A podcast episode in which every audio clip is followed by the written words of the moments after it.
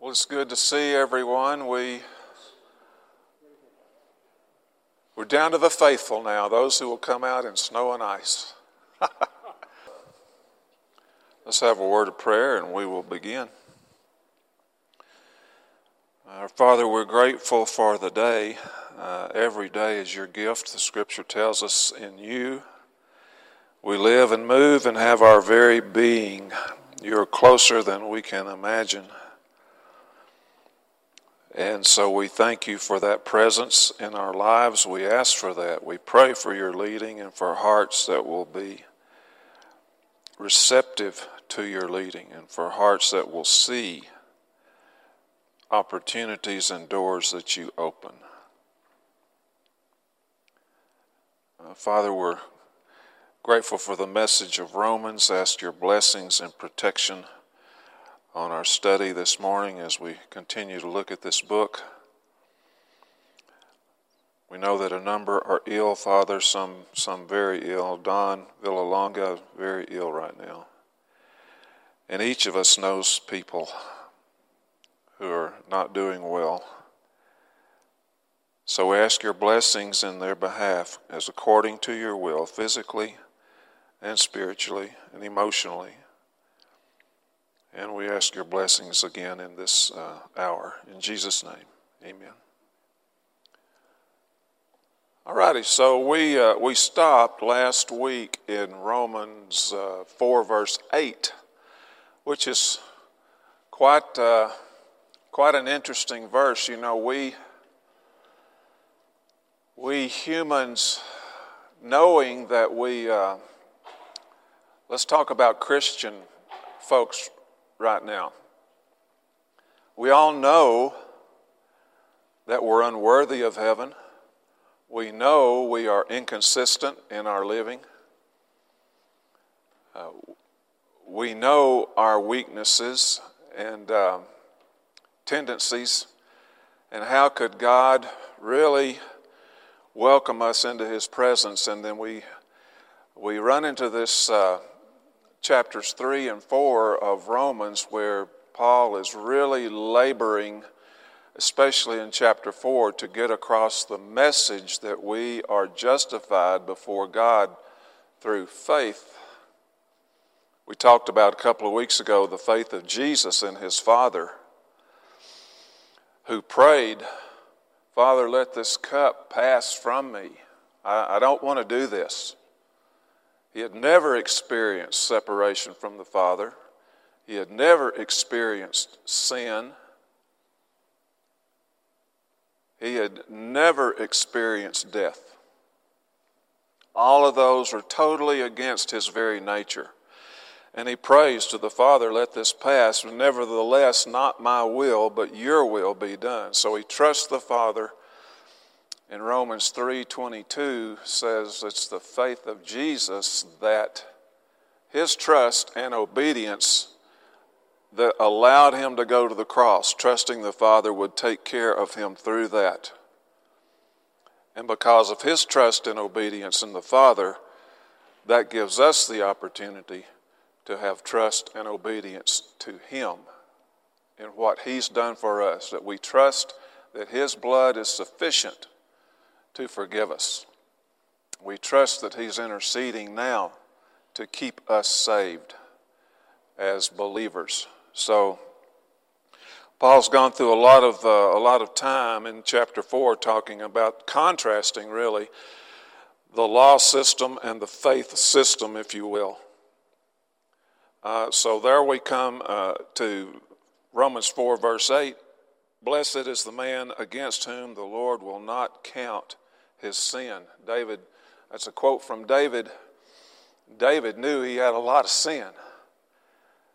But he refers, uh, he writes in Psalm 32 Blessed is the man against whom the Lord does not count, or some versions say impute his sin. Um, what I started to say at the very beginning since we know our inconsistencies and our shortcomings, we, we struggle with, am I, intellectually we know, the, know it, but emotionally you'll hear the thoughts from time to time, you know, am I, am I good enough to go to heaven? Am I have I done enough to go to heaven? No, no, no. Because it's not on us, it's on the work of Jesus at the cross. Yet we feel um, a lot of times apprehensive and worry about that. And really, that's a, that's a lack of faith on our part when we worry about our salvation because Jesus has done all the work for us, all of it. And so uh, we've looked at some of those passages. We'll look at more of them as we go.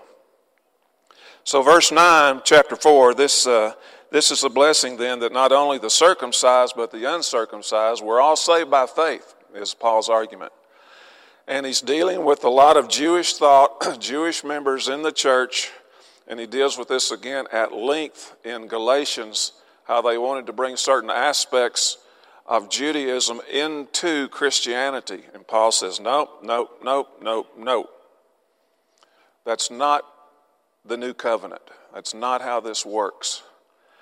And uh, Jeremiah speaks in Jeremiah 31, verse 31, that days are coming when there will be a new covenant, and instead of writing my commandments on stone, as was done under the uh, law of Moses, I will write my laws on their hearts. It will be by faith. It will be God's will and laws on our hearts. We want to follow Jesus. Uh, it's not something mechanical, but it's something inside, it's spiritual. I like, uh, I'd like to notice verse 12 um, of chapter 4. To, uh, he's talking about Abraham here in this whole section, and he's talking about the circumcised and the uncircumcised and how that everyone is saved the same way by faith. And so he says in verse 12, that the, basically the key to being a child of Abraham in the last part of verse 12, well, let me just read the verse. To make him the father of the circumcised who are not merely circumcised, fleshly, but who also walk in the footsteps of faith that our father Abraham did when he was uncircumcised to walk in the footsteps of faith. That's the whole point Paul's making in chapter 4 and, and, chapter 3 that, that there's a new way. It's not the old way, there's a new covenant. And the key is to walk in the footsteps of faith just like Abraham did. That's how we have a right relationship with the Father. And he says in verse 13, well, just a comment on that. Richard, I saw your hand. Yeah. Okay Okay. it says basically Abraham is the father of the circumcised and the uncircumcised, mm-hmm. those who put their trust in Hashem and Yeshua. then that means his covenant is still active. The covenant that Hashem made with Abraham is still active. Mm, I would say no. Let's. We'll come back to that. Jeff. Paul later on in Galatians tells him go ahead and get circumcised, you better keep the entire law. Yeah. Uh, I don't think the covenant made with Abraham in terms of being right with God, mm, no. I'll, let me tell you why. Let's go to the book of Hebrews. Let's just read some passages in Hebrews. Uh, I think the new covenant that Jeremiah spoke of is replacing the old covenant. So I'm going to Hebrews chapter 6 or 7. Let me see. Chapter 7. Hebrews 7, starting in verse 11. If perfection had been attainable through the Levitical priesthood, that's the old covenant, for under it the people received the law, what further need would there be for another priest to arise after the order of Melchizedek, speaking of Jesus? For when, verse 12, for when there is a change in the priesthood, there is necessarily a change in the law as well. Go to verse uh, 18 of chapter 7. On the one hand, the former commandment is set aside because of its weakness and uselessness, for the law made nothing perfect. verse 22. This makes Jesus the guarantor of a better covenant. Uh, chapter 8, verse 6. Christ has obtained a ministry that is much more uh, excellent than the old, as the covenant he mediates is better since it is enacted on better promises. For if that first covenant had been faultless, there would be no occasion to look for a second. The days are coming, verse 8 declares the Lord, I will establish a new covenant. Uh, 8 verse 13. In speaking of the new covenant, he makes the first one obsolete. And what is becoming obsolete and growing old is ready to vanish away. Uh, chapter 9, uh, verse 14 How much more will the blood of Christ, who through the eternal Spirit offered himself without blemish to God, purify our conscience from dead works? 15. Therefore, he is the mediator of a new covenant, since a death has occurred that redeems them from transgressions committed under the first covenant. And then, chapter 10. Since the verse 1, since the law has but was but has but a shadow of the good things to come instead of the true form of these realities, it can never, by the same sacrifices continually offered every year, make perfect those who draw near. Verse 8 of chapter 10. When he said above, You have neither desired nor taken pleasure in sacrifices and offerings and burnt offerings and sin offerings, verse 9, second part, he does away with the first in order to establish the second. And then verse 12, when Christ had offered for all time a single sacrifice for sins, he sat down at the right hand of God. So, back to verse, several of those verses that we read there, and it sums it up, I think, in verse 9 of chapter 10. He does away with the first in order to establish the second. Okay, but how do you then deal with this? When, when uh, Hashem says to Abraham, you, uh, by you, all the families of the earth will be blessed. That's referring to Yeshua. Yes. If that covenant is eliminated, then Yeshua is eliminated. No. Okay, Richard's saying. You can't, you can't eliminate one part of a covenant without eliminating the whole thing. Well, here's what here's my response to that. Richard's saying if uh, God's promise to bring Jesus, if if we don't if we don't keep the whole old covenant. Hold on, hold on. You're misinterpreting what I said. Okay. I said the covenant with Abraham. I didn't say with Israel. Okay. I said with Abraham, and you said it was gone. The promise has been fulfilled. The promise. The covenant he made with Abraham was that he would give him this land, that his children would inherit this land, and then he makes this promise in you, all of the nations of the earth will be blessed. Speaking of Jesus. And you will be the father of many nations. And he is. And if he is, then that covenant is still active. No, he's the father of many nations, but the, we just read where the covenant has been replaced. Well, secondarily, the father of many nations, all nations of the earth will be blessed through Abraham, and we are. Okay, then if, if Paul comes back and says, Abraham is the father of the circumcised and of the uncircumcised. Jews and Gentiles. How can that be if he's not if his covenant is eliminated? He is saying that Jews and Gentiles are all children of Abraham if they have faith. Because Hashem said, You will be the father of many nations. Yes, and that happened. And so it continues. The covenant. It continues. Okay.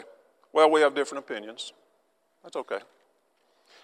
And primarily here in Romans, he's talking about the law. Yes, Mike. Entering Galatians, though, it says that the law was to be a schoolmaster to get us to.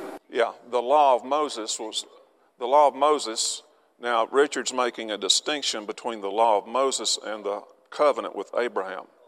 That God said, I will bless all the nations of the world through you.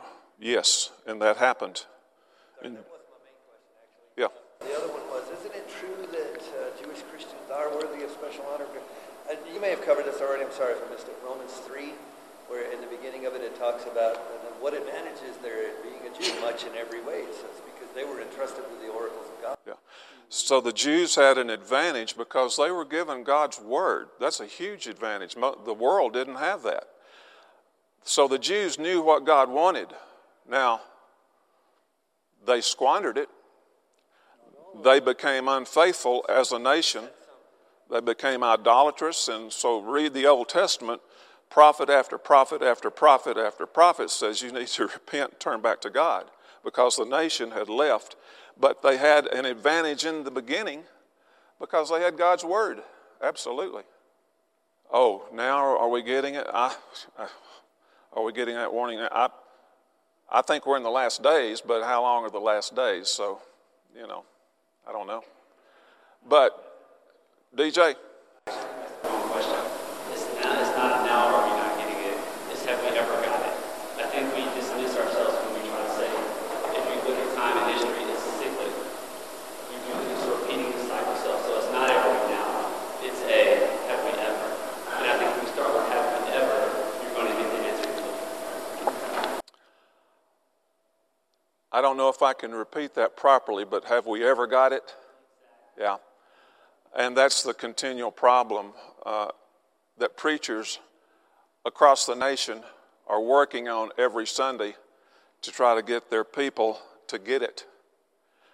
Because we're very compromised and deluded as we accept the culture and we get used to what the culture's doing and we accept the culture's values rather than the Lord's values. Yeah, it's a work in progress for sure. Okay, so um, let me see. 13. Thank you, sir. Uh, so the promise to Abraham that he would be the heir to the world did not come through the law, but through the righteousness of faith. Oh, Eric, good to see you back this morning. I, I trust Jack made it back to East Texas. I can't imagine he would go to East Texas instead of come and enjoy this, this weather we're having. Jack's funny, isn't he? Uh, so, once again, a comparison. The Jews are keeping the law. They want to, the Judaizers want to continue in the law. And Paul is saying, no, it's by faith. It's not, it's not by the written covenant. That has been replaced. Now, verse 14, he makes a very uh, blunt and pointed statement. For if the adherents of the law are the heirs, then faith is null and the promise is void. He says, if we're justified by keeping the law, he said, you can forget this business of faith in Jesus. If righteousness comes through the law, faith is null and void. That's pretty blunt to those, especially folks who are moving from Judaism into Christianity, and if they're wondering on what to do with bringing over that system into the new system.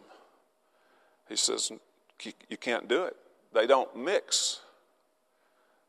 Essentially, and we'll get to the verses, but he says essentially that, that old way of the Mosaical law, it's a law of works. Now, people had faith in trying to obey God, but to be justified, you had to do all of it. And if you didn't do it, you stood condemned. That's why I say law of works. Richard? What is the difference between a Jew who, follow, who is supposed to follow the Torah and can't, and a truster in Yeshua who tries to follow the law and can't? What's the difference in the two? The difference is in the way people are justified one by works and one by faith. Faith, Judaism is a faith, is a religion of faith in Hashem. Intended to be that way. That's what it was. That's the way Hashem gave it to the Jews. If Hashem has given us Yeshua to have faith in Him, and we can't fulfill all of the laws over here. And you have a Jew who then professes to be a, a believer in Yeshua. What's the difference? What's the difference? Okay, Richard's saying, what's the difference in not being able to keep the law to be justified and as believers in Jesus, we don't follow that perfectly either. So, what's the difference between the two? And I'm saying the difference is the way justification occurs. Let me read Leviticus chapter 18, uh, verse 5. So, this is going back to the law and justification. He says, Leviticus 18:5, "You shall therefore keep my statutes and my rules. If a person does them, he will live by them." So there's a condition. If you do them, you live, you will live because of doing them. It was a law of doing. But not so in faith. Going back to Romans chapter uh, 4, verse 8, we just read, David makes this clear. Blessed is the man against whom the Lord does not count his sin. The faithful to God through Jesus, their sins are not counted. We live in a state of grace and a state of forgiveness. And so we are not held accountable for our imperfections. Oh, then we sin more so we can get more grace? Paul says no. He already, he already covered that. He Romans 6, he says no. But there's still a basis of law that we have even if we trust uh, Hashem, uh-huh. there's a basis of law that we have to try to follow. Yes. We just can't go out there, and it says in the next verse, where there is no law, there is no violation. So if there's no law, then we're not sinful. Yes. Only sin, only law says we sin. Yes. And so Jesus, when he comes, he takes the law of Moses, I'm going back to the Sermon on the Mount, and we've talked about this. He says, You, you know in the old law, you've heard it said, don't commit murder. He says, I say unto you, don't hate. He elevates the requirements of the law. We still have, there is still a law written on our hearts about behavior, about what's right and wrong. The problem was through the old law, the Mosaical law, no one could be justified because they couldn't keep it. But what does it say in Jeremiah? It says, I have taken this that I put on stone, and now I'm writing it on the heart. It's the same wording. It's I've taken it from stone and I've written it on your hearts. It's not a new law. It's the same law that we have to follow. Don't steal, don't lie. But Jeremiah says, I will give you a new covenant a new system for your justification. And instead of the way you act, condemning or excusing you, it will be what's written on your heart. The new covenant that we read about in Hebrews, the covenant under Jesus, has replaced the way of justification. Okay, if there's a covenant under Yeshua, then what are the laws? The laws are don't lust, don't hate. All of the principles of the Old Testament have been upgraded into the new covenant. Same law. New laws, new covenants, upgraded.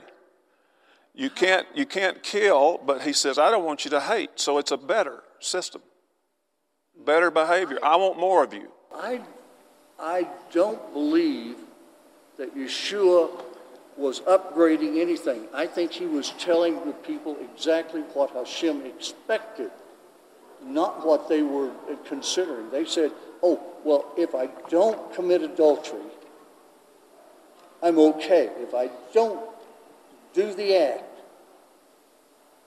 and Yeshua's saying, oh, there's a little bit more that my dad wants you to understand. It's how you look at it. It's don't kill. Well, I haven't killed anybody, but have you hated somebody? There's more to it that Hashem wanted. He was not he was telling them exactly what his father expected of them, not upgrade. Mm-hmm. This, he's, he's doing it just like any rabbi would have done in his age, a rabbi would have come in and said, You have heard it said, but I say to you. So, do you not accept the passages in Hebrews that we read? I very much do. I accept them all. But I don't, you know, where, if this, if, if you're saying Yeshua brought a different law, then he's got two of them right there. Where did he say anything about lying? Okay, let's, let's understand what we're talking about. We're talking about the method of justification. And it's no longer by following the written law, it is now by justification by faith. That's what we're talking about. Okay. Here, but there's the law is still the law. Okay. I, I appreciate your opinion. I think the law. If the law has been done away with, then what is the new law?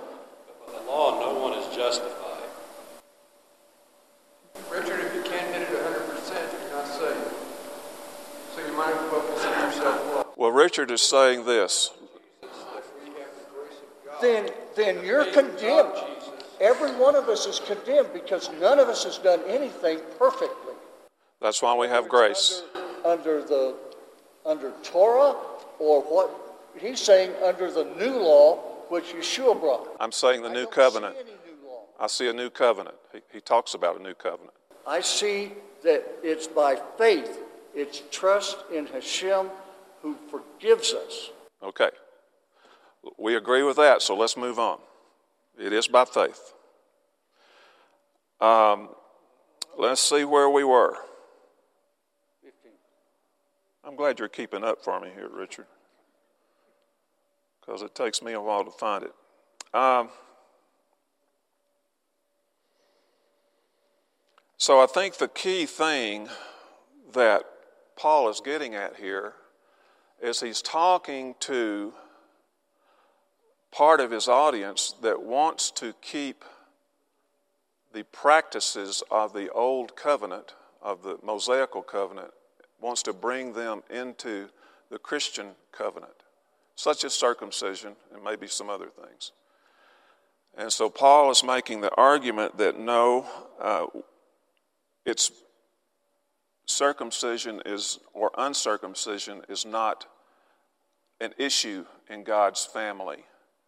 That's the point of talking about Abraham. When Abraham was uncircumcised, he was considered faithful, he was considered righteous.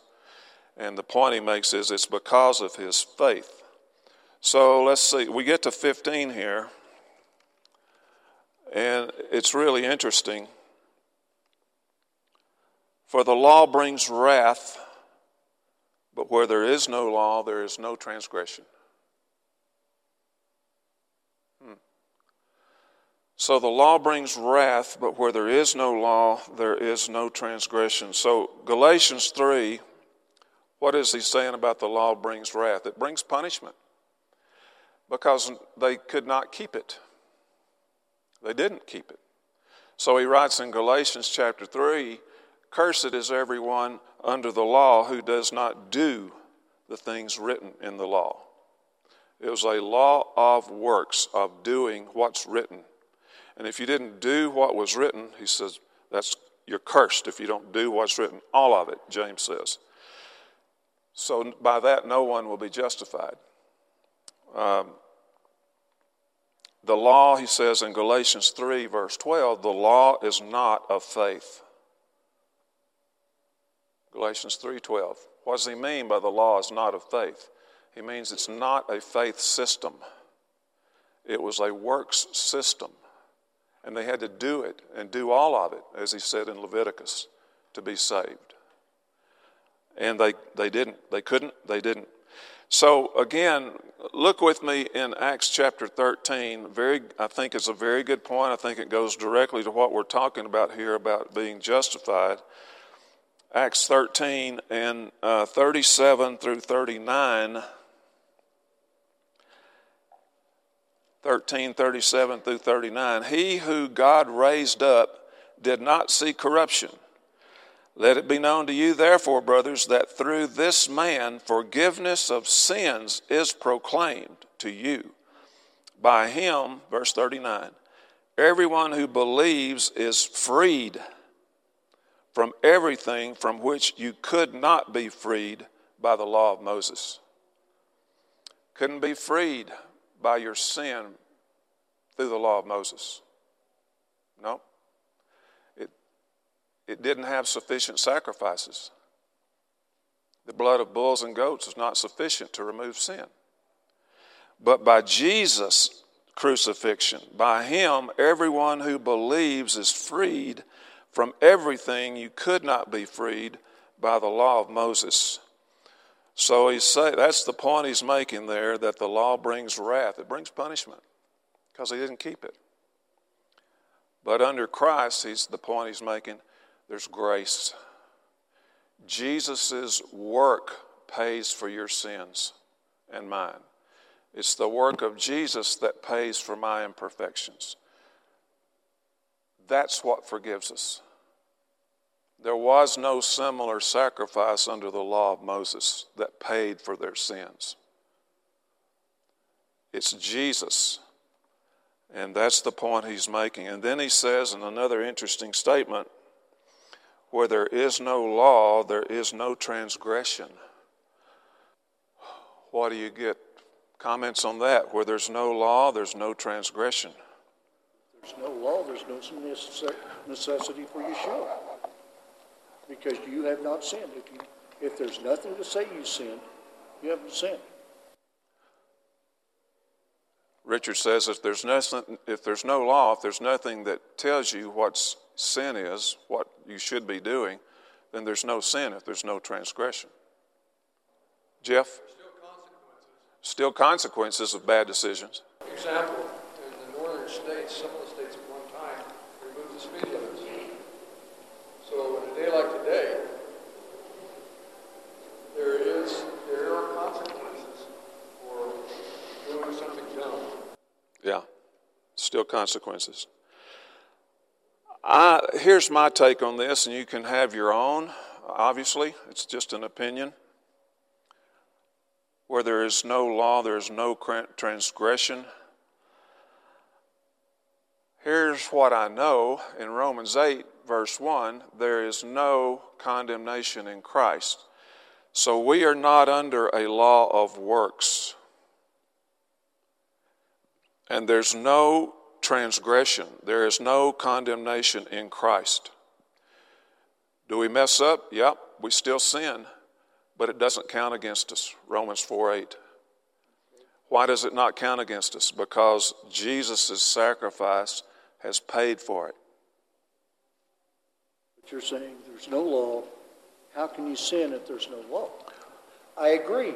If you do stupid things, there are consequences.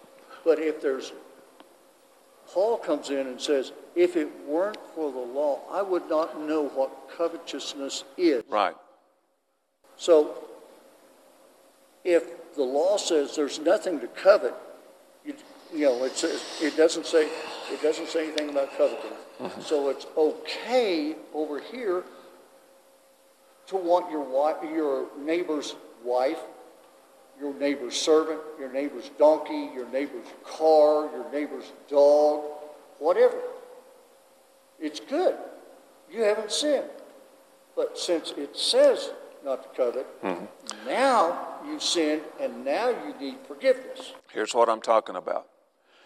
I believe he's talking about using, we're talking about justification before God. And I think in verse 15, he's talking about using the law of works as a means of justification. But that's not what it says. Uh, it says, if there is no law. The law of works. No, it says, if there is no law. It doesn't specify. Yeah, but in the context, Richard's saying it doesn't say law of works, but my point is, in the context of this whole chapter 4 and 3, all of the context is about the law of works. So if we're going to stay with the context, that applies here in verse 15. The context is justification, and you cannot use. What, what the law brings is punishment. This is a verse talking about law, not works. Law of works it's, brings punishment. talking about law. Disagree. Period. The law of works, and as a means for justification, and it brings punishment. The law of works. Keith. had a purpose. It taught us. It became the schoolmaster of how we conduct our lives, even when the law was no longer the law that we live by. It taught us how we live as a Christian. Yes. We know what's right and wrong by the law, except for a few things that went away with that. We don't circumcise by the law. But the principle that circumcision is still there. We set, we're separate from the world. Paul some difficult stuff to understand, didn't he?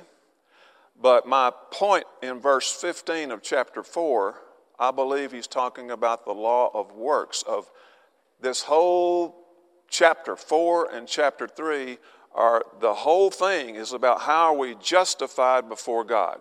How are we justified? And he's contrasting, continually contrasting the law of works and faith. And he says, You're not justified by the old covenant of works, you're justified by faith. So we get to verse 15. I think he's talking about the same thing, my opinion. Where there is no law, Christians, you're not under law of works for justification. You're not under that. We are under faith. And he says there's no transgression under faith. There's no condemnation in Christ because Jesus is the sacrifice for our sins. That's what I think he's talking about. You may have your own opinions, that's totally fine. He says in Romans chapter 8, verse 2 the law of the Spirit of life has set me free from the law of sin and death. The law of sin and death is a law of works. If you don't keep it perfectly, you die. Sin brings death. Romans 6 23. The law of the Spirit of life set me free from the law of works, the law of sin and death. Romans 8, verse 2. So I believe what he's saying here is that as Christians, we live in a state of grace. We live in a state of forgiveness. So he says in 1 John 1 and 7, 8, and 9 if you follow Christ, if you're a Christ follower, his blood continually forgives you of all sin. So he's saying there to understand that we still sin. 1 John chapter 2 says, Don't say you don't sin, but we have an advocate with the Father when you do. But if you're walking in the light as he is in the light, his blood keeps you cleansed from all sin. We live in a state of forgiveness and grace. We don't live in a state of law for justification, law of works. No. Where there is no law of works for justification, there's no sin because we live under grace. We're continually forgiven. 1 John chapter 1. Now, can you walk away from that? Certainly. There's plenty of passages in, the, in Paul's writings. You can turn away from the grace, and if you do, then it's all on you. But if you're faithful, if you follow Jesus and you stay with Jesus, it's all on Him. He paid for it. That's what's exciting. That is what the people that Paul is writing to, he wants them to understand. Jesus has paid your price. Uh, then, verse 16, he, he goes on with his argument there in chapter 4. That's why it depends on grace. It depends on faith, rather, in order that the promise may rest on grace and be guaranteed to all of his offspring. The promise couldn't be guaranteed if it, was, if it depended on our works and on our, on our perfect living. But it doesn't depend on that, it depends on grace. And so the promise is to us. What's the promise? The promise is forgiveness, the promise is resurrection, the promise is eternal life in Jesus. Those are the promises. The promises are, are not that we'll be rich, that we'll be trouble free, that we'll have no illness. All of the material things that the world is wrapped up in, that's not the promise. Look at the first century Christians. They suffered terribly. Look at Paul in 2 Corinthians. He goes through a litany of things that he has suffered because he's a Christ follower from shipwreck to beatings to imprisonment to hunger and starvation. I mean, it's a full list, but he says in first in 2 Corinthians chapter 1, all these ha- things happened to me so that I would, would learn not to rely on myself, but on God. So we hold to our promises forgiveness, resurrection, eternal life. That's our promise as we live in this world. Jesus said, In this world you will have many tribulations. My kingdom is not of this world. I'm talking to you about the future and my promise to keep you forgiven, to raise you from the dead, and to give you eternal life. That where I am, there you may be also, in the church and in heaven as well. God's promises. And he says it depends on faith, chapter verse 16. In Galatians, where he's talking about us being children of God by faith, Galatians 3 27, 28, 29. You're children of God by faith, for as many of you as have been baptized into Christ have put on Christ and there is neither Jew nor Greek, bond nor free, slave or free, male or female, but all are one in Christ. And then he says in verse 29 if you're in Christ, then you're Abraham's offspring and heirs according to the promise. If you're in Christ. That's God's promise. He goes into, uh, we're going to finish, we got two minutes to finish chapter 4, so we're going to do it. Verse 20 and I was just touching on this.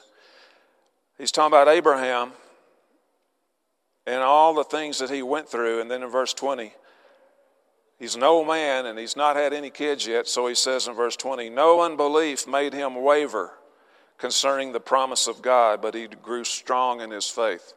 And so I'd say to us, that's our challenge too, to not let problems cause us to waver in our faith problems with health, problems with business, problems in relationships, problems in our own inconsistencies, problems in how people are treating us, problems with people at church that don't treat me right. And that's going to happen. Do I turn away from the church because Richard Cox doesn't treat me right? Paul says, don't, don't waver because of that. Don't waver in your faith. Look, church is God's idea, not mine. It's God's idea. And so, whether you have problems in church, quote unquote, in the community of Christ, or whether it's in the business world or in your family, he says, don't let any of that cause you to waver in your faith. You've got great promises ahead of you if you stay in the faith forgiveness, resurrection, eternal life. Stay in the faith. Someone at church uh, lets you down. What am I to do? Well, first of all, I'm to forgive him. I let him down. What's he to do? He's to forgive me. He, I let him down again. What's he to do? Forgive me again. 490 times. Right? 70 times 7. 491, ooh, boom. No, the principle is to keep forgiving. That's the principle. So I have a choice to make. Do I do that or do I follow Jesus or do I follow myself? But you forgot your responsibility. I forgot my responsibility, Richard says.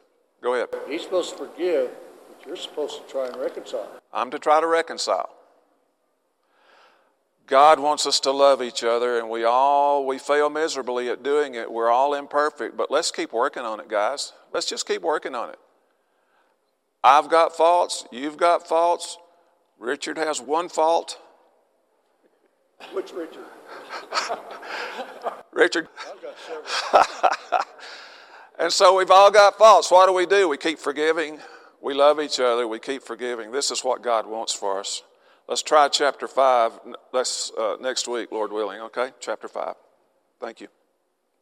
Hey, I'm Eddie White, the senior minister for the Eastside Church of Christ. Sure want to thank you for joining us today on our podcast. I hope today's message was indeed a blessing to you. Like to invite you to browse our website at eastsidesprings.com to get more information or to contact us.